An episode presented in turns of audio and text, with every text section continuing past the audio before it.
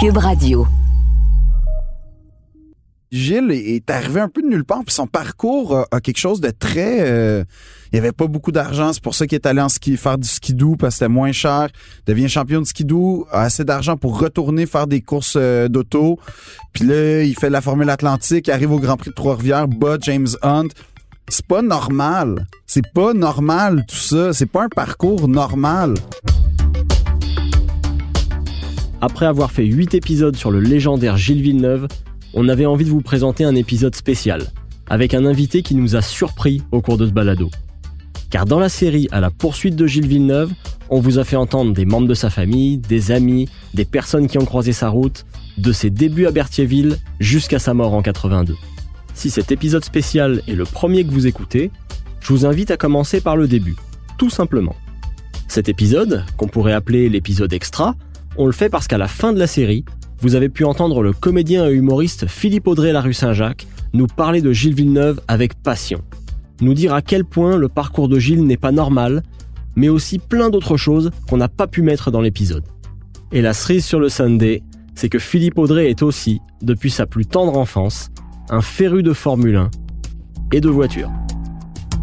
Je peux te dire que même j'ai pas raté un salon de l'auto depuis 97 à part ceux qui ont été annulés, mais j'ai raté zéro salon de l'auto. Je non non vraiment là, je, c'est ça, gars de insoupçonné là.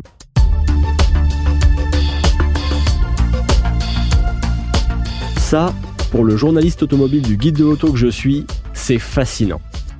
Je m'appelle Julien Amado, j'ai 36 ans, et avec Philippe Audrey, j'ai trouvé une personne de ma génération aussi passionnée de l'histoire de Gilles que moi, mais aussi du monde de l'automobile en général. Au point où ça valait un épisode supplémentaire à la série à la poursuite de Gilles Villeneuve.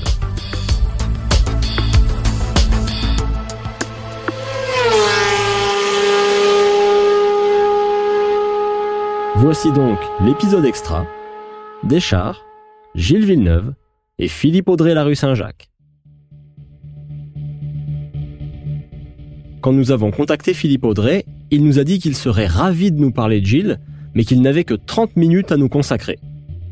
Eh bien, il est tellement passionné par Gilles Villeneuve et par le monde de l'auto qu'il est finalement resté une heure et demie en studio avec nous.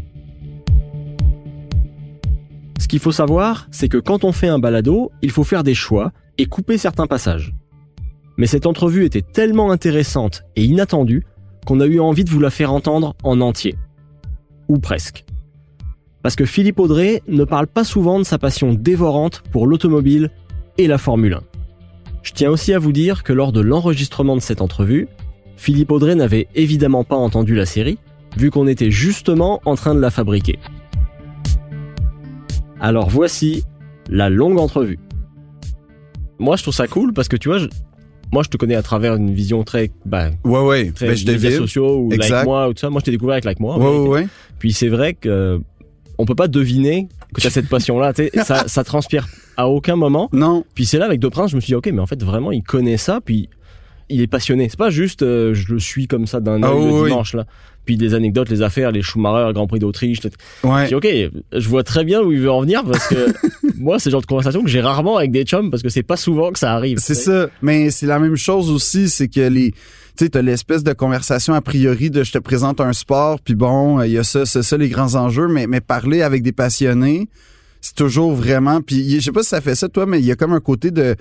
Comme une débâcle, là, le, le barrage large, puis là, ça sort. puis un peu à, à- nos risques et périls quand on commence la conversation. Ouais, mais moi, je peux en jaser toute l'après-midi. Puis, tu sais, des fois, c'est compliqué parce que tu dis, OK, je vais me retenir un peu parce que je veux Ouais. pas non plus que les gens, je veux pas les tanner jusqu'à la fin de la journée. Exact. C'est vraiment ça, en plus. Mais c'est rare de trouver quelqu'un qui parlait, mais ça, c'est cool, par exemple. Ah oui, ben quand même, euh, tu travailles pour le guide de l'auto. Fait que moi, ça, c'est, ça fait partie quand même de mes rêves de. Ah, c'était sérieux? ah, quand j'étais jeune, ben, j'ai tous les guides de l'auto depuis 98 ou 19 à peu près. Ça, tu me fais plaisir. Je les ai tous, hein. Puis je les lis pour vrai, là. Je fais pas juste regarder les photos, je les lis. Puis euh, non, non, euh, un gars de char et tout ça, euh, ouais, je suis un genre de gars de char caché, en fait. Ah, C'est Ouais. cool ça. Mais oui, non, non, je les lis, puis euh, tu sais, comme tester les autos, les, les essais et tout, là, ça, c'est... En tout cas, c'est analyser, parler de char, c'est des affaires que j'aimerais faire dans la vie. Mais c'est pour ça que j'ai aussitôt accepté, parce que j'étais vraiment content de... Pour moi, c'est hot, vraiment. Puis je, je me demandais vraiment, tu sais, là, comme ça, random, je me disais, c'est quoi qui a fait que tu t'es passionné pour Gilles Villeneuve? Oh! Euh, ben en fait euh, c'est une bonne question. Puis parce que premièrement c'est important de dire que Gilles est mort cinq ans avant ma naissance hein, fait que déjà j'ai jamais même euh, connu ou vu Gilles. Mais c'est qu'en fait c'est un concours de circonstances mais mes parents ont un chalet à Saint-Gabriel de Brandon qui est vraiment proche de Saint-Cuthbert et Berthierville où Gilles non seulement a un musée mais où il a grandi. Puis le musée Gilles Villeneuve, c'était là où on allait quand il pleuvait. Donc, j'ai grandi avec cette espèce de... En fait, quand je dis c'est un concours de circonstances, c'est que déjà, il y a le lieu géographique où tu avais le, fantôme de Gilles et de Jacques, l'oncle, qui planait parce que je connaissais beaucoup de monsieur qui les avaient, ben, soi-disant, là, après ça, tu sais, des, des, des rumeurs de village de... Tu connaissais pas tant que ça, mais finalement, c'était ton meilleur ami euh, à, à 30 ans plus tard. Mais il y avait donc le, le fantôme de Gilles qui planait dans les environs, puis mon meilleur ami, son oncle et son grand-père avaient le garage, euh, en tout cas un garage Pontiac, sans commentaire, mais quand même. Fait que je vivais dans le monde de la mécanique beaucoup euh, à, ce moment-là. Puis euh, l'autre chose, l'autre concours de circonstances, c'est que c'était le début de l'ascension internationale de Jacques le fils. Fait que c'était une espèce de concours de circonstances qui faisait en sorte que les Villeneuve étaient très, très, très présents. Puis, puis Gilles, c'était comme... Gilles, il était spécial. Parce que Gilles, il était fondamentalement québécois. Je sais pas euh, si tu te souviens de l'époque où euh, quand Jacques a eu est arrivé en F1, il y avait un accent, il y avait un truc où le Québec, ça pris un petit moment avant que le Québec se l'approprie, alors que Gilles, il a jamais eu aucune question. Gilles a toujours été non seulement québécois, mais un, québécois de campagne, là, un gars de char de Saint-Cuthbert, puis pour moi, ça fait partie du mythe, puis c'est quelque chose qui fait en sorte que ça me fascine parce que ça me rattache à des racines à quelque part un peu, Gilles, je dirais. Puis après, ben tu, tu découvres le personnage, le pilote, puis tu vois un, un pilote comme il y en a rarement eu en F1, en fait. Ou il y en a eu avant, je dirais, les normes de sécurité, avant l'ère Lauda où on devient des, des pilotes un peu calculateurs que... Tu sais, c'est un peu le dernier des Mohicans dans, dans cette race-là de pilotes de le tout pour le tout. L'auto, il va rester un volant, puis euh, je sais pas, là, une roue, mais on va quand même l'amener, puis ça va être ça. Puis si je suis pas numéro un, je suis un dernier. Puis c'est de plus en plus rare, je trouve, en F1. Souvent, tu vois ça dans les débuts de carrière. Alonso était comme ça au début, Hamilton était comme ça, Vettel a jamais été comme ça, mais euh, Verstappen est, encore un peu comme ça. Mais à un moment donné, ça s'éteint, puis Gilles, c'est comme, ben, il est malheureusement mort dans la fleur de l'âge. Puis il y a pas, il y a pas une, c'est ça qui est drôle en tout cas. Il y a pas une carrière avec un palmarès si flamboyant que ça quand tu compares. Euh, T'as même pas besoin de le comparer aux champions pour réaliser que ben, c'est un palmarès somme toute modeste étant donné l'époque, étant donné tout ça, mais le mythe est tellement fort qu'on a quand même vraiment l'impression, c'est ça, que c'est le meilleur pilote du monde. Je sais pas pourquoi, mais on a l'impression que c'est un champion. En fait, ce qui est fascinant avec Gilles, c'est que c'est un des rares euh, pas champions à être considéré comme un champion, en fait. Alors qu'il y a beaucoup de champions qu'on considère pas vraiment comme, tu sais, Keke Rosberg, c'est un exemple de, on rappelle tout le temps de, ouais, c'est un champion, mais il a pas gagné un grand prix cette année-là. Puis Gilles, c'est le contraire. Gilles a pas gagné un championnat, mais on dirait que c'est un champion, puis il y a l'aura du champion. Fait que ça, c'est quelque chose aussi qui me fascine dans cette espèce de mystique autour de Gilles Villeneuve.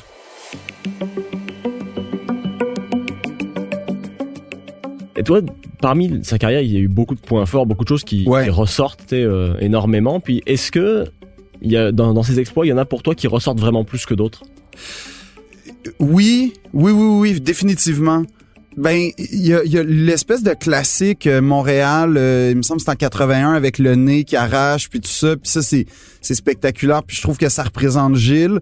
Il y a euh, la course d'Espagne où ils finissent quatre à moins d'une seconde, mais pour moi le le moment euh, que vraiment c'est un pilote spécial, c'est la, la course au Grand Prix de Dijon, je pense que c'est en 78 ou 70 79, euh, 79. en France. en France, c'est juste les grands pilotes qui sont capables de faire, de se battre comme ça aussi longtemps avec une auto assez limitée. Puis euh, là, on parle d'une époque où t'as pas la télémétrie, t'as pas non plus euh, une, ben je veux dire, t'avais une équipe évidemment derrière, mais c'est c'est pas comme aujourd'hui. Puis je veux dire, euh, on a vu même Hamilton, qui est quand même un septuple champion du monde, a pas été capable de contenir Verstappen avec une mauvaise gestion de pneus à quelques tours de l'arrivée. Là, on a entendu Toto Wolff appeler Michael, le commissaire de piste, pour dire là, faut changer les choses. Fait qu'on voit que même aujourd'hui, avec la télémétrie, avec toute la, la technologie, avec une équipe, avec même les plus grands pilotes, ils sont pas nécessairement capables de tenir tête à d'autres champions et tout ça. Puis Gilles était capable. Puis ça, pour moi, c'est c'est ça, Gilles Villeneuve. C'est ce tour-là de le tout pour le tout. Le tout est magané, les pneus sont finis. Puis tu les vois se désagréger. Mais il va... Pour moi, c'est ça. Tu sais, on dit souvent le mot épique. Je trouve que on l'utilise un peu mal. Ah, j'ai mangé une crème glacée, c'était épique. Non, non, c'est pas ça. Mais les courses de Gilles Villeneuve, quand Gilles se bat pour la victoire, ça, c'est épique. Puis ça, c'en est une.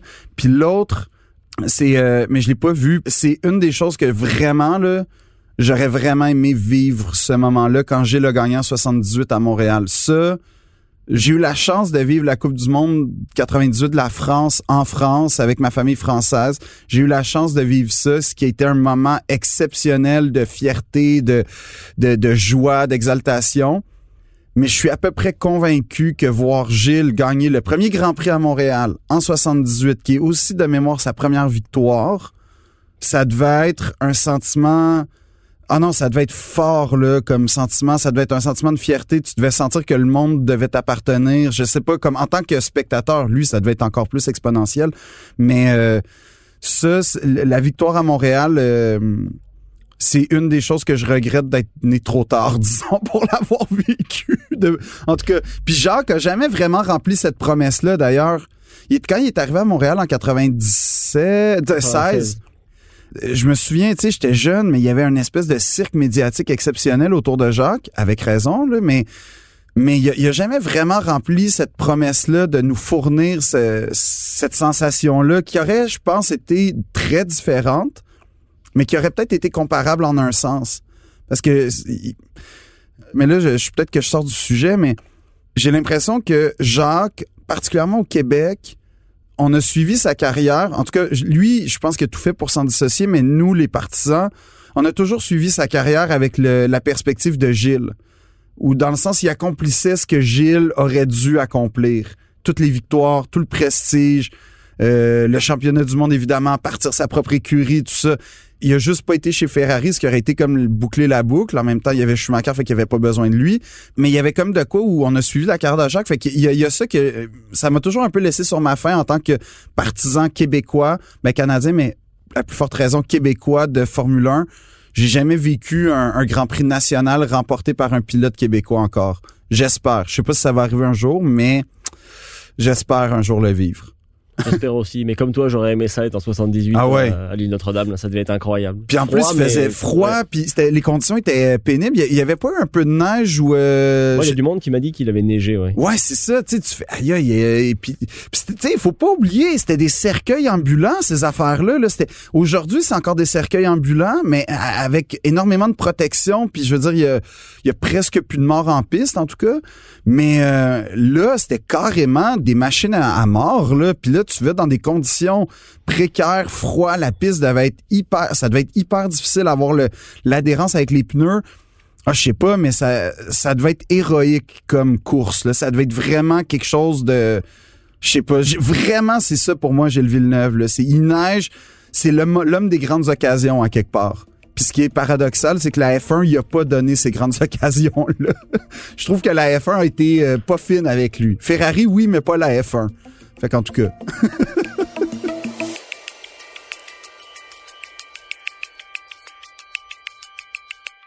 Pour revenir un peu au côté générationnel, moi ça m'intéresse parce que ben moi comme toi je l'ai pas j'ai pas vécu ouais, c'est ça par hein. procuration que je l'ai vécu.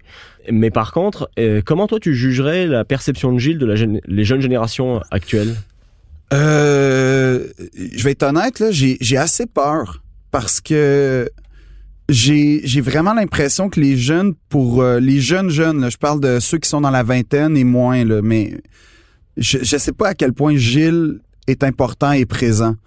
J'en entends pas souvent parler, euh, pas si souvent en tout cas. J'ai l'impression que ça appartient vraiment aux gens qui ont connu Jacques et Gilles évidemment, mais que euh, ceux qui sont apparus, mettons, euh, qui ont commencé à suivre la F1 à partir des années 2000, où, où, Jacques, euh, malheureusement, était pas l'ombre de lui-même ou pas l'ombre de ses débuts de carrière, puis là, sans parler de, bon, c'est un autre contexte, mais tous les, les un, moment où perso, je trouvais que la F1 était vraiment, vraiment inintéressante d'un point de vue euh, spectacle. J'ai peur que Gilles soit vu un peu comme un, un pilote ordinaire, ce qui me fait peur parce que quand tu prends pas le temps de regarder ses performances puis que tu regardes juste le palmarès, je comprends le réflexe de dire, ben pourquoi je m'intéresserais à, Gilles quand euh, ben je sais pas Nigel Mansell ou euh, c'est pas vraiment la même époque mais mettons Keke Rosberg justement il a été champion il est plus intéressant. Ouais mais c'est pas la même sorte de pilotage c'est pas c'est pas la même veine. Gilles il est arrivé puis c'est ça que j'ai l'impression que je sais pas à quel point on transmet bien l'importance de Gilles non seulement en termes de style mais en termes de, de, pilotage puis en termes de, de, de barrière qui a brisé parce que je veux dire le- les Canadiens n'existaient pas en termes de, puissance automobile. Je suis pas convaincu qu'on existe encore sincèrement aujourd'hui. Il reste qu'il y a une présence canadienne, on va dire marginale en ce moment, en 2022, sur- dans le championnat, mais mais on n'est pas, on n'a pas des filières comme les Allemands, comme les Brésiliens, comme les, les Finlandais. Ils ils en ont eu. Les, les, les Finlandais cette année, il y en a pas, je pense cette année, en tout cas. Mais Euh, euh, Bottas. Bottas, c'est vrai, Bottas. Ah ouais, lui, tout le monde, lui, lui il a bien choisi son écurie mine de rien. Hein? Bon, time- bon timing pour lui. Pauvre Russell, ça c'est. On pouvait pas faire pire que Williams. Il paraît que peut-être finalement. Ça doit être plus cruel que Williams pour lui cette année. Ah, quand tu t'attends à gagner puis que tu gagnes pas, c'est pire que quand t'es derrière. Ouais. Tu sais que tu y seras. Tu sais. Exact, que tu sais que là, faut, faut juste que tu te pratiques puis que tu fasses tes, Ah ouais. tes dents. Puis là, tu sais, ah, non, ça doit être épouvantable, pauvre lui. Mais, euh, mais tu sais, c'est ça, fait qu'on n'a pas vraiment de filière. Puis Gilles est, est arrivé un peu de nulle part. Puis son parcours a, a quelque chose de très, euh, de très héroïque et poétique en même temps. Moi, moi, je le connais pas vraiment euh, personnellement. Fait fort probablement que les gens peuvent confirmer ou infirmer, mais la légende dit que il y avait pas beaucoup d'argent, c'est pour ça qu'il est allé en ski, faire du skidoo parce que c'était moins cher. Devient champion de skidoo, a assez d'argent pour retourner faire des courses euh, d'auto. Puis là, il fait la Formule Atlantique, arrive au Grand Prix de Trois-Rivières, bat James Hunt. C'est pas normal. C'est pas normal tout ça. C'est pas un parcours normal. Normalement, tu commences en go-kart, puis là, tu commences à faire tes classes, puis là, tu passes en... Tu sais, tu fais des petites monoplaces, puis là, ça finit que euh, si, ça va bien, tu te fais prendre par une filière, puis bon... Mais c'est pas normal de commencer par le skidoo, là, retourner après ça en auto, faire de la Formule Atlantique, aller au Grand Prix, battre un futur champion de Formule 1, être embarqué par McLaren parce que ce champion-là en question a parlé à McLaren. Fait que déjà, tu sais, je veux dire, euh, ouais, ok, euh, le gars te dit, il est bon, lui. Combien tu penses qu'il y en a de bons pilotes euh, dans des classes inférieures? Fais le test, va chez McLaren, qui évidemment n'était pas le, McLaren des beaux jours, mais c'était quand même McLaren, mine de rien. Puis, instantanément, malgré des résultats assez ordinaires, et je pense que sa première course à vie est arrivée quoi, 11e ou 10, euh, autour, en tout cas, mais autour, ces temps autour ont fait en sorte que Enzo Ferrari fasse c'est lui qu'il me faut. C'est pas normal, ça! C'est pas normal! T'es pas censé vivre ce destin-là. Puis c'est ça qui est arrivé à Gilles, puis j'ai bien peur qu'on oublie ça, qu'on se rattache à une page Wikipédia, puis qu'on fasse comme, bon, 67 Grands Prix, je sais pas exactement ces stats, là, mais il me semble 67 Grands Prix, 7 victoires à peu près, ou 2 ou 3, euh, combien- 67 Grands Prix, 6 victoires, 13 podiums. c'est ça. Ce qui est pas exceptionnel. Mais quand tu regardes la grande histoire, tu fais ah non, c'est carrément exceptionnel. C'est quelque chose que je on reverra jamais. Puis là, après t'as le panache quand tu regardes ses courses. Tu fais ça, c'est un gars qui était prêt à mourir puis Dieu sait que c'est arrivé là malheureusement pour gagner. Et il y en a plus beaucoup comme ça. Puis je sais même pas si en 2022 il y en a vraiment vraiment. Fait que ouais, ça me fait peur qu'on oublie ça Gilles. C'était très long comme réponse, je suis désolé. Puis pour rebondir là-dessus, si demain tu croises quelqu'un qui a comme tu sais 16, 17, 18 ans, puis qui dit mais c'est qui ça, Gilles Villeneuve? Tu lui décrirais comment? Ah, c'est une bonne question. J'utiliserais une tactique bizarre, mais je commencerais par lui faire comprendre que Gilles est vénéré en Italie, ou en tout cas l'était jusqu'à il y a pas longtemps. Je sais pas si c'est encore le cas. C'est encore le C'est cas. encore le cas. Hein? Mais n'empêche que Imola a une section qui est dédiée à Gilles Villeneuve, puis qui est Imola, qui est quand même le Grand Prix un peu maison de Ferrari. Là. Je commencerais par dire, est-ce que t'aimes Ferrari? Fait que forcément, quand t'as 17 ans, puis généralement, t'as as des grosses chances de te faire répondre, ah oui, vraiment. Bon, ben, je veux juste que tu saches que le fondateur de Ferrari, Enzo Ferrari, il est venu à Berthierville une fois. Pourquoi? pour l'enterrement de Gilles Villeneuve. C'est qui lui, puis c'est comme ça que je partirais parce que je dirais, regarde ce que tu vénères, vénère Gilles. Puis j'ai l'impression que si on part de Gilles puis on va vers Ferrari, ça va être moyen, alors que si on parle de de, Ferrari en disant que probablement le plus grand constructeur ou un des plus grands constructeurs de l'histoire de l'automobile a décelé ce talent-là, le nourri, a tout fait pour qu'il réussisse puis devienne champion du monde, malgré les consignes en tout cas. Mais bon, je, lui dirais simplement que c'est sûrement un des pilotes les plus emblématiques de Ferrari. Puis je lui dirais que si aujourd'hui, en fait, j'essaierais vraiment de lui faire comprendre qu'il faut être fier de Gilles. Euh, autant Jacques nous a, Jacques euh, fils nous a laissé euh, un peu sur notre fin parce que tout est arrivé très vite pour Jacques, puis tout s'est comme éteint assez lentement. C'était comme une agonie un peu, ça fait une carrière. Mais je, suis très sévère en disant ça parce que quand tu connais la F1, tu vois que en dépit de ses capacités, il a quand même fait des très bons résultats, en tout cas très respectables étant donné les, capacités de motorisation de ces années-là. Mais non, Gilles, pour moi, ce que je lui dirais, c'est qu'il faut être fier de Gilles. Il faut être fier de quelqu'un qui a brisé un plafond de verre qui existait, c'est-à-dire les Nord-Américains en course européenne, premièrement. C'est un pilote qui a eu un panache comme il n'y en a jamais eu depuis. En tout cas, moi, je suis la F1 depuis le début des années 90. J'ai vu des techniciens exceptionnels, j'ai vu des pilotes exceptionnels, mais j'ai jamais vu un gars rouler. Euh, Schumacher à trois roues, oui. Mais à part, mais tu sais, ça donne l'échelle d'exception. Il y a un gars qui a roulé à trois roues que j'ai vu de ma vie, Gilles, bon, Hamilton, mais, mais encore là, Hamilton, Schumacher, ça donne l'échelle. Gilles est pas un septuple champion du monde et on peut le mettre dans cette catégorie-là. Fait qu'il faut être fier de ça. On a un champion qui a jamais été champion et qui est perçu comme un champion par l'équipe la plus championne de l'histoire de la Formule 1 ben il y a de quoi être fier. C'est ça que je dirais. Si je devais résumer, c'est un champion qui a jamais été champion, qui a été perçu et qui est célébré comme un champion par l'équipe qui a gagné le plus de championnats de l'histoire du sport automobile, ou en tout cas de la Formule 1. C'est comme ça que je dirais. Et donc, faut forcément être fier, puis faut célébrer Gilles. Ça, c'est sûr et certain. Faut vraiment pas que sa mémoire s'éteigne. Ça me fait vraiment, vraiment très peur. Puis, euh, autant au hockey, on est capable de maintenir une une mémoire de nos grands joueurs, autant j'ai pas l'impression qu'il y a ça de façon si populaire en Formule 1. Puis c'est normal, on en a moins, là. Puis, mais, ouais, c'est ça. J'espère quand même qu'il faut garder ça dans l'imaginaire collectif.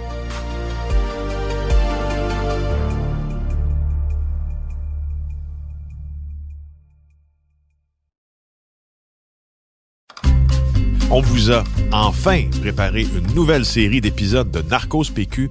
Cette fois-ci, ça s'appelle Au cœur de la Colombie. Alors moi, je m'appelle Marc Sandreski, je suis ancien policier au SPVM et maintenant journaliste au bureau d'enquête de Québécois. Et moi, je m'appelle Félix Séguin, je suis journaliste au même endroit. Pourquoi donc a-t-on décidé d'aller rencontrer un important trafiquant sur son terrain en Colombie? C'est là qu'on va le découvrir dans Narcos PQ. La série est disponible sur cube.ca dans la section Cube Radio et sur les autres plateformes de balado. La série balado Narcos PQ a été choisie par Apple dans son top 5 des balados de l'année 2022 au Canada. Il s'agit du seul balado francophone de la sélection.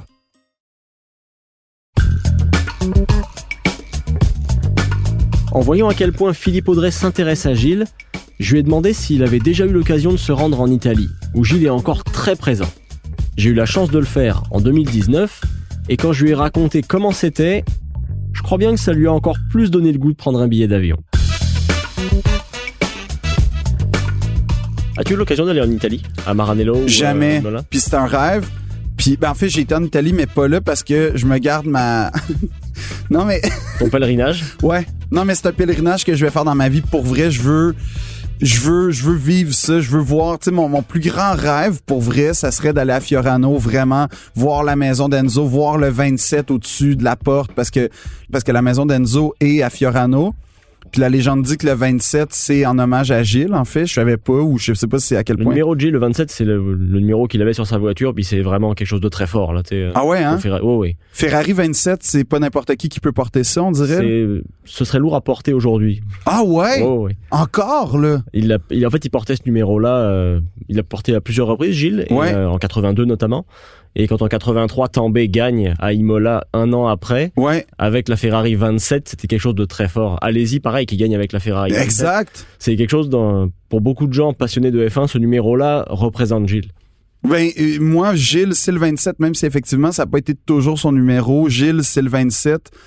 Puis c'est la 312T aussi, là. C'est, une auto, c'est c'est très bizarre, là, mais... euh, mais non, j'ai pas eu la chance, mais c'est sûr, je vais y aller. Puis la légende dit aussi, ça, ça me fait rire, que quand tu dis que tu viens du Québec, les gens de Ferrari sont vraiment contents. Je sais pas à quel point ça aussi c'est vrai ou ça a été galvaudé, mais il paraît que euh, dire que tu as un certain contact avec Gilles, ça va t'ouvrir des portes ou en tout cas ça va ouvrir des bouches pour euh, avoir des sourires puis partir sur des conversations. Mais j'ai- j'aimerais vraiment ça vivre ça parce que ben parce que je suis fier de Gilles puis évidemment en tant que fan de F1, je suis Ferrari, c'est le Graal à quelque part là, fait que mais non, j'ai pas eu cette chance-là, malheureusement, mais je me, je me le réserve dans ma vie. C'est euh, mon voyage de noces. S'il y a une fille qui accepte que le voyage de noces se passe dans des garages et des pistes, mais si elle a accepté de se marier, elle va accepter ça sûrement.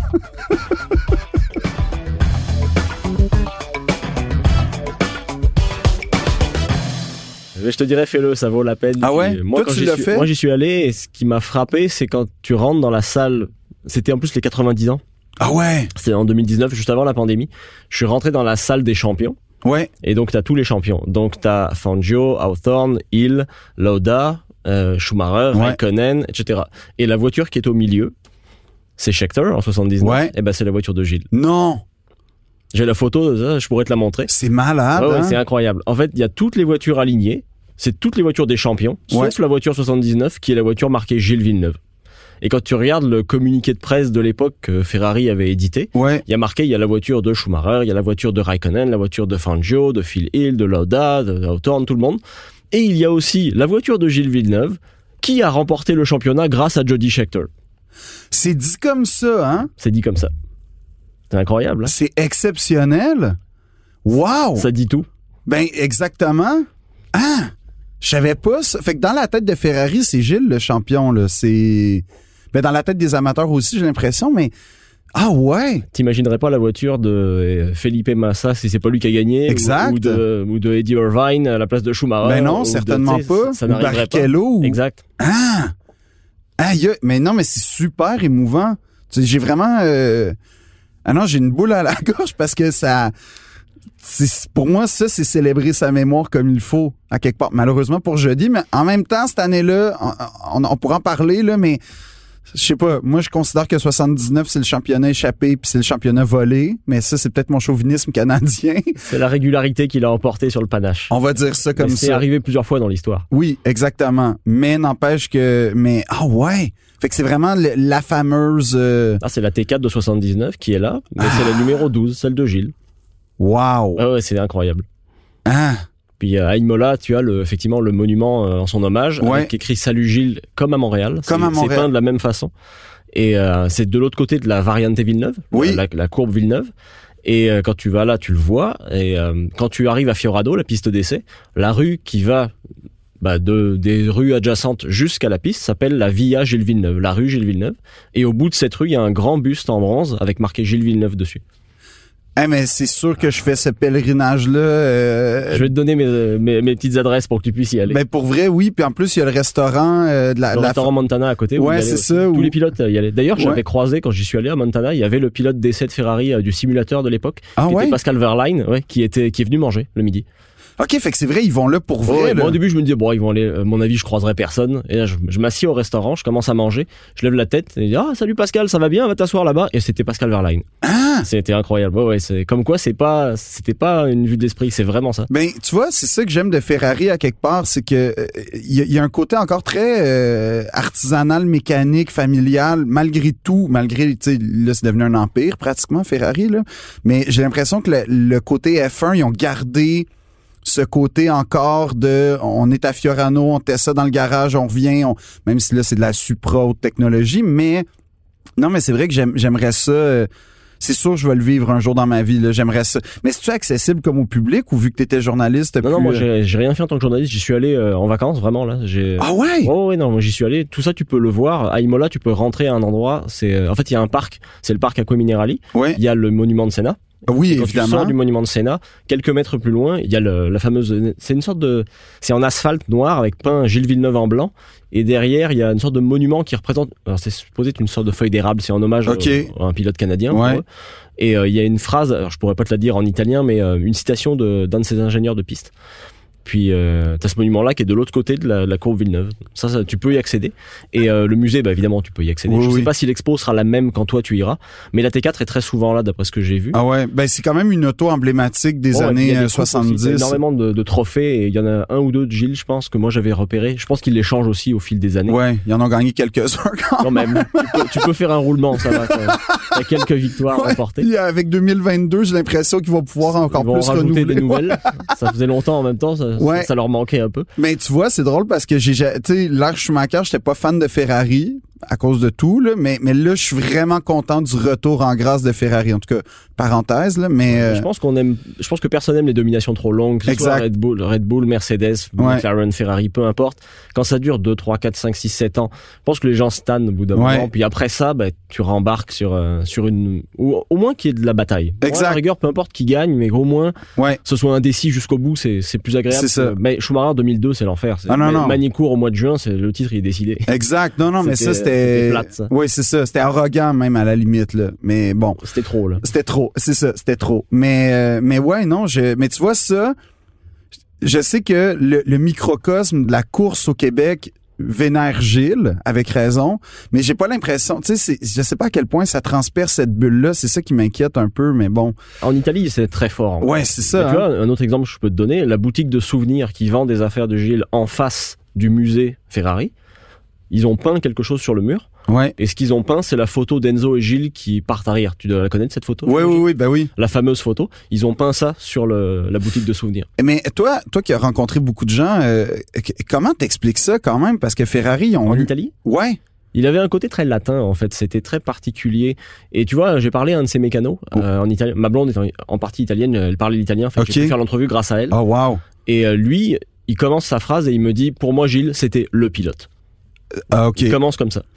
C'est-à-dire que c'est sa première phrase. Et il dit voilà, Gilles, c'était. euh, il parle beaucoup de sa, sa candeur, son innocence, sa- pas de la naïveté dans le mauvais sens du terme, oui. mais plus de dire euh, c'était un mec normal en fait. Puis il venait, il s'asseyait sur les pneus avec nous, il allait manger un, un peu de pâtes, puis il commençait ses essais. C'était un gars normal, mais complètement extraordinaire. Et je pense qu'ils ils aimaient bien ce contraste-là, puis le fait qu'il donne tout tout le temps. Ouais. Même pour une séance de pneus random, il allait rouler à fond, quoi qu'il arrive. Je pense que ce- cette manière d'aller jusqu'au bout tout le temps, ça leur plaisait. Les Italiens aiment beaucoup ce, ce côté euh, chevaleresque. tu sais. Ouais, ouais, ouais. Puis euh, c'est vrai que Gilles avait un côté assez latin dans sa conduite. Ouais. Tu sais, c'est pas du tout que t'imaginerais pas quelqu'un du Grand Nord un peu froid ou, ou comme Ouais. les Finlandais qui sont souvent, tu sais, ben, comme Iceman, tu sais, Raikkonen, on le surnommait comme ça, c'est pas pour rien. Ouais. Pareil, il a beau avoir gagné des championnats du monde. Les, je pense que les Italiens préfèrent quelqu'un comme Gilles, qui est jusqu'au boutiste, puis qui lâchera jamais, puis qui voudra toujours aller au- à son maximum. Mais tu vois, lui, en plus, il travaillait sur les boîtes de vitesse, c'est lui qui les démontait. Ah, fait que Autant lui, il te a dû souffrir. Il a dû avoir- et c'est ce que je lui ai demandé. J'ai dit, mais t'as dû avoir du travail quand même, parce que Gilles, les boîtes, il en a cassé quelques-unes. Il dit, ouais, mais quand, quand un pilote donne autant, c'est pas grave. Il dit, c'est vrai que j'avais plus de boulot, des fois on finissait tard, mais ça me dérangeait pas. C'est-tu vrai? Ah ouais, il me dit, c'est vraiment ça. Ah, mais ça doit être. Wow! Ah non, non, c'est incroyable. Et lui, pour lui, c'est Gilles. Il, il a passé, je pense, une, au moins 15 ou 20 ans euh, à la Scuderia. Donc il a croisé beaucoup de pilotes, Ben ouais. notamment Loda, notamment, euh, ben, après ça, Alboreto, Prost, Ouais. Mansell. C'est C'est pas les moindres, là? ça. Et lui, il te parle de Gilles. Il dit, non, non, moi, Gilles, c'était différent. Gilles, Wow. c'était différent.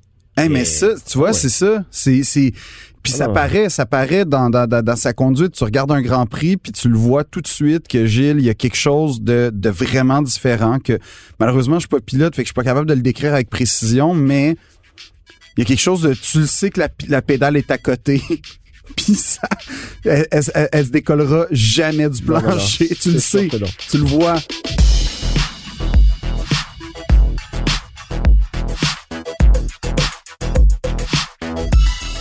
À Berthierville, euh, un monsieur m'avait raconté que eux, ils faisaient des courses dans les rangs de campagne parce qu'il y a, des, super... euh, bon, là, je, fais de la moto et évidemment, je conduis, fait que c'est des routes que je connais très bien.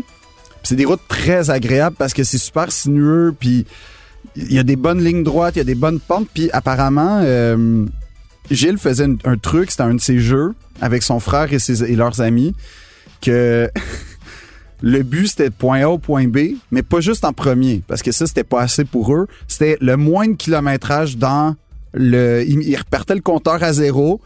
C'était qui arrivait avec le moins de kilométrage malgré la distance. Ça, ça veut dire on coupe les courbes, on trace une ligne. Je sais pas comment ils faisaient, mais c'était pour gagner, il fallait les deux. Puis c'était, mais ça c'était dangereux. Mais c'était ça. Puis j'ai l'impression que ça s'est transposé en F1, ce petit côté course de rue à Berthierville. Puis c'est ça aussi qui est charmant avec lui, je trouve. Mais moi, ce qui m'a frappé, c'est qu'en fait, tous les gens à qui j'ai pu parler, de Berthier jusqu'à la F1, me disent tous, de toute façon, lui, c'était toujours à fond. Ouais. Toujours, toujours, toujours. Peu importe, c'est même pour aller acheter du pain ou pour, euh, ou pour aller sur un grand prix. Peu importe l'enjeu, c'était toujours, toujours à fond. Puis il avait l'air d'avoir du plaisir surtout. C'est ça aussi qui est Oh, ouais, intéressant. parce que au- aujourd'hui, euh, la, la F1 est, est hyper aseptisée. Les pilotes, il y a une hyper distance et effectivement, ce que tu disais là, de, même les photos des années 70 où tu vois James Hunt euh, en train de fumer avec des fans avec une corde, puis c'est pas trop clair ce qui arrive, puis tu sais, ben, c'était dangereux là, mais il y avait une proximité. Puis aujourd'hui, on sent les pilotes que tu sais, c'est rendu des multinationales. Le pilote, mais Gilles, il avait l'air de toujours avoir du plaisir, puis il avait l'air comme de, toujours rire. On, on sent le côté qu'il jouait des tours. euh, je lisais à un moment donné qu'il ben, y avait son hélicoptère, puis il aimait ça arriver à, Maranello, puis faire peur aux faire peur aux, ingénieurs sur la piste en frôlant, puis là en faisant semblant de s'écraser, puis tout ça. Fait que tu sens qu'il, je sais pas, il avait l'air de toujours jouer. Puis ça aussi, ça, je trouve que ça paraît quand t'entends ou quand t'écoutes ou quand tu le vois. C'est un gars qui a l'air de fondamentalement aimer ce qu'il fait, qui a pas l'air de calculer tant que ça. Puis c'était un peu le défaut, c'est-à-dire que lui, c'était on est premier ou on il voyait pas, je pense pas, je sais pas en fait, je sais pas à quel point il voyait la, la perspective d'un championnat, comme un Lauda qui se disait je vais arriver deuxième, je vais garder mes points, puis bon, ça va me placer. Lui, j'ai l'impression que c'était chaque course, c'est le championnat dans le fond. Moi, c'est ce que tous les gens que j'ai rencontrés m'ont dit ça. C'était la victoire ou rien. tu sais. Ah ouais. Est-ce qu'il aurait évolué après avec l'âge? C'est dur à dire. C'est mais ça. Ça se pourrait. Peut-être qu'il aurait voulu dire aussi qu'il aurait finalement, je vais essayer de calculer plus parce que c'est le seul moyen que je vais avoir pour gagner un championnat. Ouais. peut- Peut-être qu'il aurait changé, mais ça paraît un peu improbable parce qu'il était quand même. euh, il était tout le temps à fond dans toute sa vie. En, fait. C'est ça. en hélicoptère, en voiture, n'importe quoi. Ouais. Même moi, ce que je trouve aussi drôle, c'est quand il rentrait à Berthier, euh, des amis à lui m'en ont parlé. C'était des plaisirs simples. C'était vraiment aller faire de la mécanique avec sa Mustang, c'était aller rouler avec son F250 dans le bois. Ouais. Bah, justement, pas loin, de- à mon avis, pas loin de chez toi. Ouais. Parce que dans des pistes de sable, c'était vers Saint-Gabriel. Fait que je pense que c'est vraiment pas loin. Donc c'est là où il allait, puis il allait avec son truck, puis il allait rouler, puis il allait briser sa transmission parce qu'il rentrait en fou là-dedans. Mais- c'est vraiment des choses, c'est des plaisirs simples. C'est pas, il s'est pas mis à jouer au golf, à boire du champagne, puis acheter un, Non, un bateau. ça. Enfin un bateau aussi, des bateaux rapides, mais Oui, pas, oui. des- pas un bateau de luxe où il pouvait euh, dormir sur sa chaise. tu sais, Mais c'est ça. On n'a pas senti un embourgeoisement flagrant. Tu sais, je sais qu'il habitait à Monaco, puis que Jacques allait, euh, son fils, euh, dans une école quand même. c'était c'était pas les, les gens les plus pauvres qui allaient là, mais on n'a pas senti cet embourgeoisement-là comme on sent fréquemment chez les pilotes, mettons, malgré le fait qu'ils deviennent modestes, qu'ils viennent de milieux, ben de moins en moins modestes. Il y a peut-être Ocon qui garde encore le, la traque des pilotes qui viennent de milieux modestes, Ouais, mais tu sais, Hamilton aussi quand même. c'est vrai, Hamilton, mais, mais mettons dans les- la, la récente génération, Ocon, Gasly t'es pas tellement riche non plus. C'est vrai. Mais, c'est pas mal les deux. C'est ça. Tu sais, Norris, quand tu sais que son père est un multimillionnaire, que Leclerc et compagnie, puis Bianchi, malheureusement, le à son âme, mais bon. Mais, euh, mais non, c'est ça, il y a comme un côté où tu dis... euh, c'est pour ça que je trouve qu'il représentait bien aussi l'identité québécoise de ce côté, euh, premièrement, patenteux, deuxièmement, très modeste, très humble, mais en même temps, du front tout le tour de la tête, il y aura rien qui va m'arrêter. Puis je trouve que c'est ça fait partie un peu de l'identité québécoise qui se rattache à beaucoup de sports qu'on a. Tu sais, les Canadiens, la légende de l'équipe des Canadiens, c'est un peu ça. On est une équipe modeste, on est une équipe humble, mais il y a rien qui va nous arrêter. On va gagner 24 Coupes Stanley, devenir la plus grande équipe. Puis les Olympiens, c'est la même chose. Fait que je trouve qu'il il incarne bien le sport québécois en plus, Gilles Villeneuve. À tous les égards, vraiment, vraiment. C'est un de nos, géants, puis c'est ça. J'espère qu'on l'oubliera jamais parce que c'est... euh, ben, il y en aura plus d'autres, en fait. Même à l'échelle mondiale, j'ai l'impression. D'abord parce que ce parcours-là n'existera plus.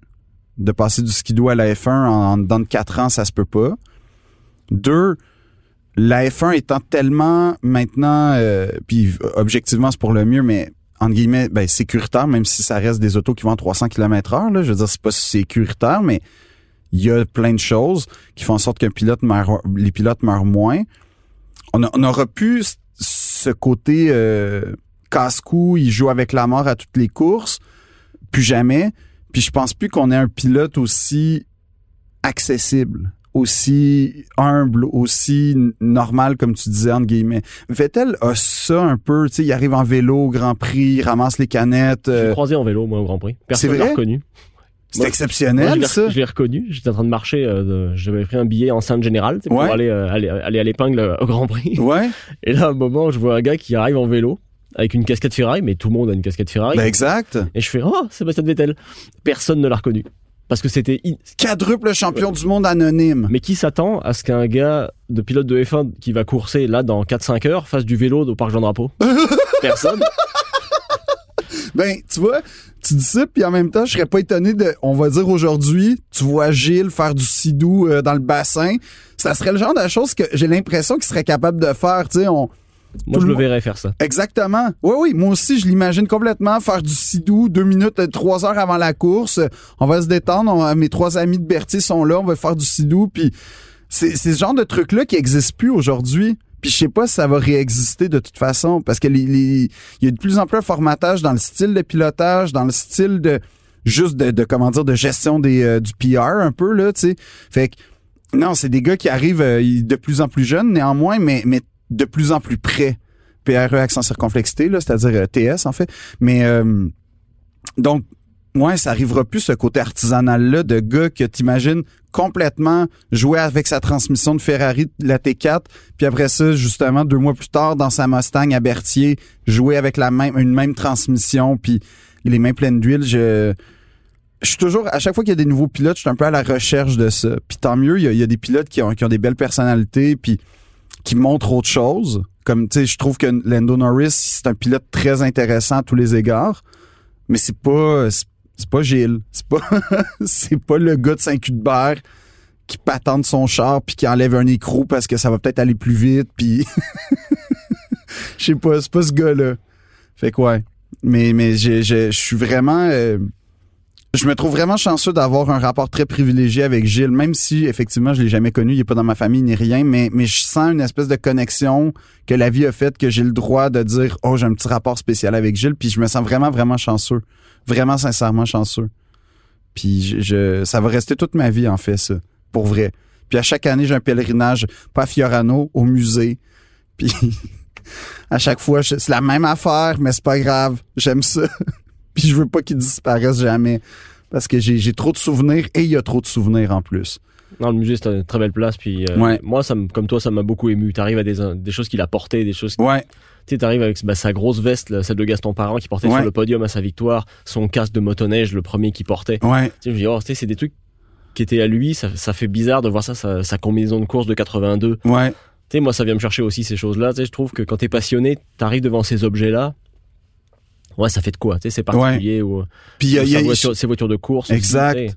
puis est-ce qu'il y a encore la vidéo euh, il y avait l'entrevue de ses parents euh, Oh oui, il y a ses parents, il y a son frère, mais ça a Ouais. été filmé il y a au moins 20 ans. Ah oui, non, c'est Euh, très il y a vieux des là. amis à lui aussi, il y en a plusieurs. Ouais. il, y a, ils sont, il y a encore ces vidéos-là. Ses ouais. parents qui, qui parlent de lui puis que mais ça c'est super émouvant parce que ça c'est comme je sais pas. En fait, Gilles, il y a une affaire qui me touche avec lui, je trouve, puis quand tu visites le musée, tu t'en rends compte particulièrement la porte parce qu'il y a comme une portion Jacques un peu, mais la portion Gilles, c'est il y a quelque chose où on n'échappe pas au génie ou au talent. Puis Gilles n'a pas échappé à son talent puis à son génie, puis la, la F1 non plus heureusement. Mais ouais, j'ai l'impression que c'est ça que ça prouve, c'est que peu importe d'où tu viens, tu peux accomplir des grandes choses. Puis Gilles, c'est ça qui est arrivé. On n'échappe pas à son talent quand on en a, puis on n'échappe pas à son génie quand on en a. Puis, puis c'est ça que c'est, moi, ça a beaucoup euh, marqué euh, ça quand j'étais petit. Ça m'a beaucoup inspiré, en fait. J'étais pas à tous les jours à me dire Ah, si Gilles a été capable, mais c'est le genre de truc qui te rentre dans la tête quand t'es enfant. Parce que c'est. en plus, euh, en passant, tu on parle de Gilles, mais on oublie, on, parle jamais de. Ben, on en parle, mais c'est parce qu'il était pas dans l'Igier. Il était pas, euh, il, il était pas avec Williams. Il était pas dans des écuries Tyrrell. Il était, c'était Ferrari. Fait qu'en plus, c'était non seulement es un gars de Berthierville, de on n'échappe pas à son talent, tu peux accomplir si t'es bon. Mais non seulement ça, tu peux être dans le plus gros plateau qui est la F1, mais en plus, tu peux être dans l'équipe la plus prestigieuse. Fait que c'était comme la, série sur le Sunday. Puis moi, j'ai toujours euh, pensé que Jacques est en F1. Il a son talent, là, mais Attends, je veux pas être sévère, mais on peut ne pas le diffuser au besoin. Non, non, non, non, non, mais non, non, mais c'est-à-dire que forcément, le patronyme a ouvert des portes à Jacques. Puis là où je voulais aller, c'est est-ce que si Jacques Villeneuve s'était appelé Jacques Tremblay, il aurait commencé chez Williams, qui était déjà qui arrivait à, maturité niveau euh, championnat? Peut-être pas. Peut-être pas. Hein? Peut-être qu'il y aurait eu un destin plus à la Patrick Carpentier ou à, Alex Tagliani, qui sont des, immenses pilotes. Mais je veux dire, le patronyme Villeneuve, forcément, l'a aidé. C'est indéniable. Fait c'est pour ça aussi que, je, veux dire, Gilles, en plus, a ouvert la voie à bien des... Il a permis aux gens de rêver, en fait. C'est ça qui est comme exceptionnel. Puis, puis il a permis à des générations, parce que tu vois, je, je l'ai jamais connu, puis pourtant, je vis avec ce souvenir-là très présent il a permis à plusieurs générations de jeunes euh, amateurs italiens et québécois de rêver. Puis ça, c'est... Ne serait-ce que pour ça, il faut pas l'oublier. Vraiment, vraiment. Je pense pas qu'on puisse conclure ça mieux.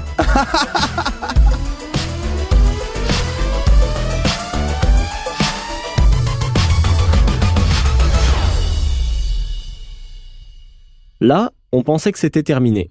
Et on continuait à parler entre nous, mais l'enregistrement tournait encore. Notre réalisateur, Bastien, est même venu nous rejoindre dans le petit studio pour ramasser les choses, et il est finalement resté à écouter la conversation qui se poursuivait. Et on n'a pas pu s'empêcher d'en garder un bon bout, parce que parler de voiture avec autant de passion, c'était impossible de pas vous le partager. Il y a vraiment. Mais, pour vrai, si t'as l'occasion d'y aller à Maranello, tout, vas-y, parce que même ah sans accès, moi, en fait, à l'époque, je travaillais, ben, j'étais voisin, je travaillais pour le Protégez-vous, juste en dessous de l'école de l'humour. ok, ah ouais? Ouais, ouais, Ok. Et moi, je suis arrivé comme après que t'es gradué. ok. Euh, moi, je suis arrivé en début 2015. ah, ok, ben oui, exactement. Mais euh, on allait au show tous les ans, le show de rodage avant le, la fin d'année, on y allait à chaque fois. Ah, ok, fait que t'as souffert. Non, ben, ça dépend, ça dépend des personnes, mais tu sais, je pense que comme dans n'importe quel domaine, tu sais qu'il y a des gens qui vont réussir, puis là tu dis, ah, ça va être plus difficile. Ouais. mais non, mais moi quand je suis arrivé en école journaliste, ouais. le premier jour on arrive, ils nous disent, bon les boys, vous êtes 14. Euh, je vous le dis, dans 10 ans, vous êtes 2 à 3 à travailler encore dans le domaine. Waouh ah ouais, hein, oh c'est ah, c'est comme ça. Oh, hein. et puis moi je leur avais dit moi je veux faire des trucs de char et de moto. Moi j'ai fait j'étais journaliste moto en Europe. Puis quand je suis arrivé ici, j'ai fait du char, la moto c'est trop niché, il y a pas beaucoup de travail. Et euh, il m'avait dit oh, bah oublie ça, en plus spécialisé. ah ouais. Oh ouais, mais c'est c'est quelque chose qui est très particulier, tu sais mais mais moi quand j'étais euh, quand j'étais au protégez-vous, j'avais une, euh, une règle très stricte, tu pouvais pas demander des faveurs. Donc je pouvais pas appeler Ferrari en disant pouvez-vous m'ouvrir la porte? Puis déjà c'est très fermé Ferrari. Ouais. Mais je peux pas dire bon peux-tu m'ouvrir ci peux-tu m'ouvrir ça? Fait que moi je suis arrivé random comme n'importe qui. Ah ouais? Et donc en fait moi j'ai fait ces choses là puis c'est tout là tu sais. mais, ça, ça c'est sûr, je vais y aller. Ouais, même, tu sais, Mémorial Sénat à côté, t'arrives là, tu dis, il y a encore tous les drapeaux, des gens qui mettent des fleurs, des choses, tu dis, Ouais, ben... on n'a pas parlé de Sénat parce que c'était pas trop le sujet, mais non, ça non. aussi, tu sais, c'était comme vraiment fort, là. Mais Sénat, ouais, Sénat, mais ça fait partie des grands héros de la F1. tu sais, Sénat puis, puis Gilles, j'ai mis dans la même catégorie niveau panache, niveau... Euh, niveau euh, ben mort en plein vol aussi là je veux dire euh, puis niveau promesse non accomplie parce que Sénat oui il a, été au moins il a été champion mais on le sait qu'il y en avait sûrement en plus quand tu voyais la FW18 la FW19 arriver là, les années Villeneuve et Hill il serait resté, là, c'était à deux, trois ans près. Mais ben, il aurait gagné au moins, au moins un championnat de plus. Au moins, voire, deux. au moins deux. Voire deux. Puis, c'est ça, c'est... Il nous a plus sustenté que Gilles, mais Gilles, il y a vraiment le côté... Ah, il manque là l'espèce de... La petite, la petite touche de plus qui l'a vraiment le défi. Là. Mais tu sais, c'est un dieu pour moi, mais c'est pas... C'est ça. Le côté genre même sur Wikipédia, quelqu'un qui connaît pas ça va faire oh ça c'est quelqu'un à, vraiment à, suivre. On s'entend là-dessus. Il ne manquait pas grand-chose à Gilles pour avoir officiellement son titre de champion du monde en 79. C'est vrai que ça pourrait faire briller son Wikipédia aujourd'hui. Comme pour bien des amateurs de Villeneuve, on croit que 79 aurait dû être l'année de Gilles mais comme il a suivi les consignes de Ferrari, il a laissé son coéquipier Jody Scheckter l'emporter. Un homme fidèle, on vous l'a dit. Et l'année de sa mort, en 82, il avait tout ce qu'il fallait pour gagner aussi. C'est une des blessures que les fans de Gilles nous portons tous. Sa mort en plein vol vers les plus hauts sommets. 82, il gagne. 79 aurait dû gagner. 79, il était moins régulier, mais 82, il avait vraiment une Ouais. voiture supérieure. Tu sais, puis Ouais. les Renault étaient peu fiables. Fait qu'il- Ferrari aurait vraiment dû gagner, en fait. Bon, et quand on parle de F1 et de 1982, comme tout bon amateur de Gilles Villeneuve, on finit toujours par arriver à la conversation. L'inévitable. La controverse avec Didier Pironi au fameux Grand Prix d'Imola 82, quelques semaines avant l'accident fatal de Gilles en Belgique. Et si vous n'avez aucune idée de quoi je parle, je vous invite à aller écouter l'épisode 7, intitulé La trahison et l'accident. Déjà, le titre vous donne un bon indice. Mais en gros, Gilles s'est senti trahi par son coéquipier et ami Didier Pironi. Ferrari avait demandé aux deux pilotes de ralentir pour assurer les deux premières places, de pas faire les fous, puisque la course était presque gagnée pour Ferrari. Finalement, Didier Pironi a doublé Gilles et a gagné, et c'est ça qui a créé la controverse. Et comme vous vous en doutez, Philippe Audrey avait très envie de savoir comment Gilles se sentait réellement quand il a repris le volant deux semaines plus tard, au Grand Prix de Belgique, à Zolder, où il a eu son accident fatal. Mais il paraît que, puis ça, je sais pas à quel point c'est vrai, mais que la course précédente avec Pironi, il était tellement en colère que c'est ça qui a justifié son agressivité. Ben, tu sais, on explique que. C'est justement, j'ai plusieurs versions là-dessus. Il y a des gens qui disent qu'il était encore furieux, d'autres qui disent que juste il parlait plus à Pironi, mais qu'il était, il, Il était passé par-dessus. guillemets, passé à autre chose, puis c'était un professionnel malgré tout. Ouais. Il y a un journaliste, euh, un Français que j'ai interrogé, qui travaillait pour TF1. Je sais pas, tu vois, c'est quoi là Oui, oui. Voilà, eh ben, Jean-Louis Moncel, connais-tu? Ouais. Et lui, en fait, me disait, moi j'étais là à Zolder, il dit, il était pas euh, furieux ni en colère, il, il était juste correct, mais il était pas non plus joyeux. Enfin, il était Ok, ouais, il était. normal, mais pas pas plus que ça. Mais il me disait que Maro Forghieri de Ferrari, il avait Ouais. trouvé un peu sombre quand même. Mais je pense que l'ambiance dans l'équipe était pas, tu sais, tu parles plus à ton équipier, ouais, c'était ton ami deux semaines avant, puis tu as mal vécu ce qui s'est passé. Que pour toutes ces raisons-là, tu sais, c'est. Mais de toute façon, je pense que quand tu te fais trahir, surtout que lui avait l'air assez, euh, tu sais, Loyal. très loyal. Puis les- tous les gens m'ont tous dit, lui, c'était vraiment quelqu'un, tu sais, d'une grande loyauté. Puis sur une poignée de main, c'était fini là. Il, euh, il avait, il avait confiance avec toi, c'était beau. Quand il te l'avait donné. Mais si tu Ouais. le reprenais là, c'était fini pour toute la vie. C'était Ah ouais. C'était vraiment, regarde, je te parle plus, puis c'est fini. Ça Ouais. se peut qu'il ait spiné là-dessus quelques jours, puis qu'il dit, ok, maintenant on met ça de côté. Mais ça veut dire qu'il était peut-être moins bien préparé, Et- moins. Moi, je crois, je pense aussi à ça, c'est de dire que même sans, non pas que tu sois moins bon ou tu sois forcément en crise là, mais c'est juste que il y a un truc dans ta tête qui te perturbe un peu, et c'est un sport de tellement haut niveau où les Ben oui. écarts sont tellement faibles que un truc niaiseux, mais c'est la première fois que Pironi devance au qualif ce- cette semaine-là. Ah, plus. Sous 82, euh, Gilles est devant tout le temps. Il, il use tous ses pneus de qualif, il a plus de pneus. Et là, Ferrari lui passe le panneau en disant euh, box, euh, tu sais, tu rentres. Et c'est dans ce tour-là. C'est ça. l'accident. Enfin, est-ce qu'il rentre? Est-ce Il qu'il rentre flat out parce qu'il dit fait chier la seule fois où il me passe puis c'est là puis ça peut-être ça, ça, ça revient ça te fait C'est spinner clair. ou alors il est rentré à fond parce qu'il rentrait toujours à fond.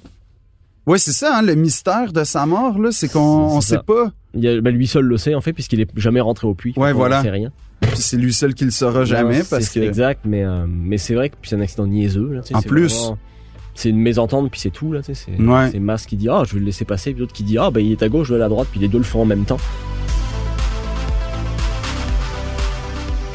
Et Philippe Audrey a raison. Il y a comme un mystère autour de ces deux courses, celle de sa mort à Zolder bien sûr, mais surtout celle d'Imola, où Didier Pironi et Gilles se sont battus pour la première place. Et comme je vous le disais en début d'épisode, Philippe Audrey n'a pas pu entendre la série et mieux comprendre ce qui s'est passé, puisqu'on a fait l'entrevue pendant la production de la série, en mai 2022. Mais comme moi j'avais fait mes recherches et la majorité de mes entrevues, je pouvais tenter quelques explications pour éclaircir ce mystère pour Philippe Audrey. Et encore une fois, ça m'a fait du bien de trouver une oreille attentive à mon obsession pour l'histoire de Gilles. Et il voulait pas me freiner, il voulait en savoir encore plus. Mais Pironi, il a, il a plus jamais parlé de rien de tout ça. Mais moi, je me mets à la place de Pironi. Il a voulu lui faire un petit coup bas. Tu sais, il- Ouais. euh, moi, je- moi, c'est mon interprétation parce que euh, j'ai pris les temps autour, de savoir si parce que tout le monde dit il a pas accéléré, il a accéléré. J'ai pris la vidéo du tout. Ouais. J'ai pris les temps. Ah ouais, t'as fait ça. OK. Et Pironi, il est deux secondes plus rapide quand il double Gilles. Et donc Gilles le suit pour pas se faire distancer. Gilles le redouble. Il se remet deux secondes plus lent. Ah ouais? Et dernier tour, Pironi le repasse, ferme les portes et gagne. Et en fait, les photos d'époque, tu peux les trouver. T'as le panneau marqué 1 Villeneuve 2 Pironi, slow, slow, avec marqué 37.8, 37.7. Et t'as une autre photo qui est prise peu de temps après. Il y a marqué genre euh, L7 pour 7 tours à faire. Et t'as genre L5 ou L4. Et tu vois le panneau marqué Didier 1, Gilles 2, slow, slow, 35.3. C'est 2.5 secondes ça. Wow! Donc en fait, Pironi lui a fait un coup. En gros, il a profité du flou artistique des panneaux slow. Au Ouais. lieu- Au lieu qu'ils aient mis Villeneuve P1, Pironi P2, Ouais. mais pas les temps, tu mets juste Villeneuve 1, Pironi 2. Tu sais, où tu mets, genre- où tu mets genre. Ah, c'est ça l'histoire? ouais, ouais. Et donc en fait, à la fin, Gilles, il est furieux là, parce que lui, il s'est fait trahir. Ah non, mais je, la- je la- là, je comprends enfin Mais le fin fond ça. de Et- et l'histoire. en fait, mais ce qu'il faut comprendre, c'est que Pironi, Ah! il pense. Après, ça a pris des proportions énormes, mais il lui voulait pas de mal en tant que tel. Ce qu'il voulait, c'était prendre l'ascendant. Oui. Et Il a dû se dire, je lui fais un petit coup comme ça, bon, ça paraîtra pas trop. Ou au minima, tu t'as eu des affaires genre, bah justement, tu euh, Weber Vettel, quand Ouais. il le double avec le Multi 21, là, il, lui, il y a la consigne. Tu vois le, le podium, tu dis, bon, il est pas super content, mais. Ou Alonso Hamilton, des Ouais. fois, tu dis, oui, bon, c'est pas la grosse ambiance. Ou euh, même euh, Rosberg, puis, euh, enfin, fils, Ouais. et Hamilton, tu sais. Quand tu jettes la casquette, puis tout, là, il arrive sur le podium, bon, le sourire est un peu figé. Mais là, là, moi, je t'ai dit, mais sais-tu quoi Tout le monde dit oui, il a ralenti, non, il a pas ralenti. Si. Je fais, sais-tu quoi Je vais prendre les temps. Comme ça, on va arrêter Ouais. de dire, euh, on va arrêter de dire, bah, on sait pas trop. Là, Je, regarde, je les prends les temps, puis on regarde. Deux secondes d'écart. C'est énorme. C'est énorme. Donc. Gilles, en plus, lui, il se dit, man, il passe le panneau, puis il obéit. il, obéit pas. pas, les règles. que lui, il l'a fait avec. C'est ça, C'est ça, c'est ça l'affaire, c'est que Scheckter, en plus, il il l'a dit, puis d'ailleurs, il était très ouvert de, il, il comprenait ouais. son rôle. Puis euh, Scheckter l'a dit il y a quelques années, à Radcan, il avait fait un documentaire là où il disait non non, on avait une consigne à l'époque, si t'étais P1, P2, P ou P3, P4, Ouais. on s'attaque plus pour sécuriser le résultat. Ouais. C'était une consigne comme Ferrari avait dit garde. Puis là en plus, t'es à Imola, t'es à domicile, t'es à 80 km de l'usine. Ouais. C'est pas vrai qu'on va commencer à se sortir ou à, ou à faire une panne d'essence, ça consommait ces chars-là. Alors que Ça en arrière, sais, la Tyrol d'Alboreto, elle est genre à 45 secondes. Il est troisième à un tour. Enfin, Ben, c'est débile, hein? T'as plus. En fait, là, il faut que tu. Effectivement, tu sécurises ce résultat-là. Tu sais, faut pas Ben que oui. tu- Ben oui. Ferrari puis Imola, c'est, Ah tu, tu niaises pas avec ça, là.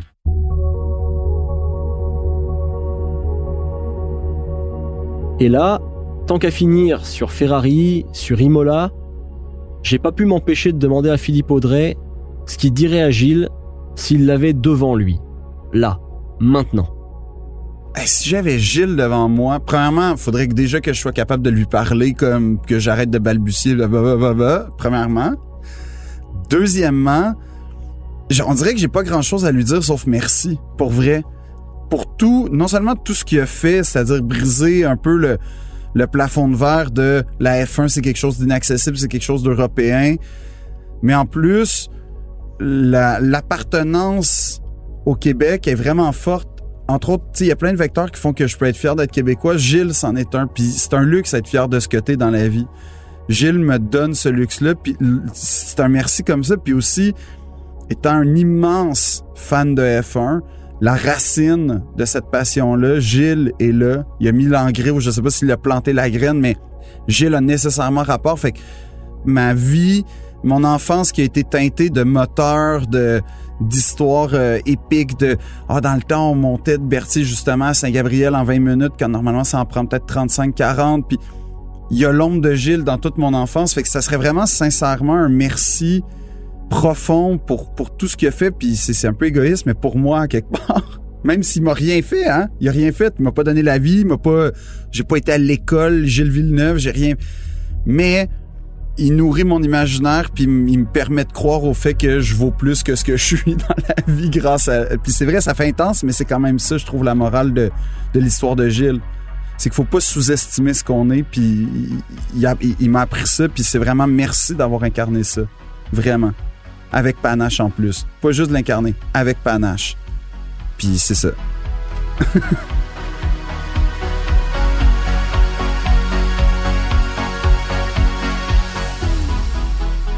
T'as raison, Philippe Audrey.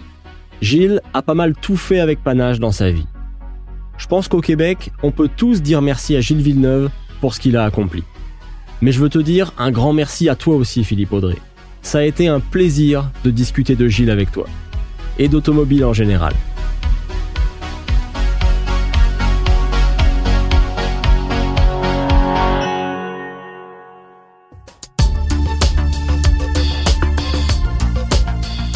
Si vous n'avez pas encore écouté notre série de balados à la poursuite de Gilles Villeneuve, j'espère que ce que vous avez entendu vous donne envie d'aller écouter les 8 épisodes, tous disponibles sur le site cube.ca et les autres plateformes de balado.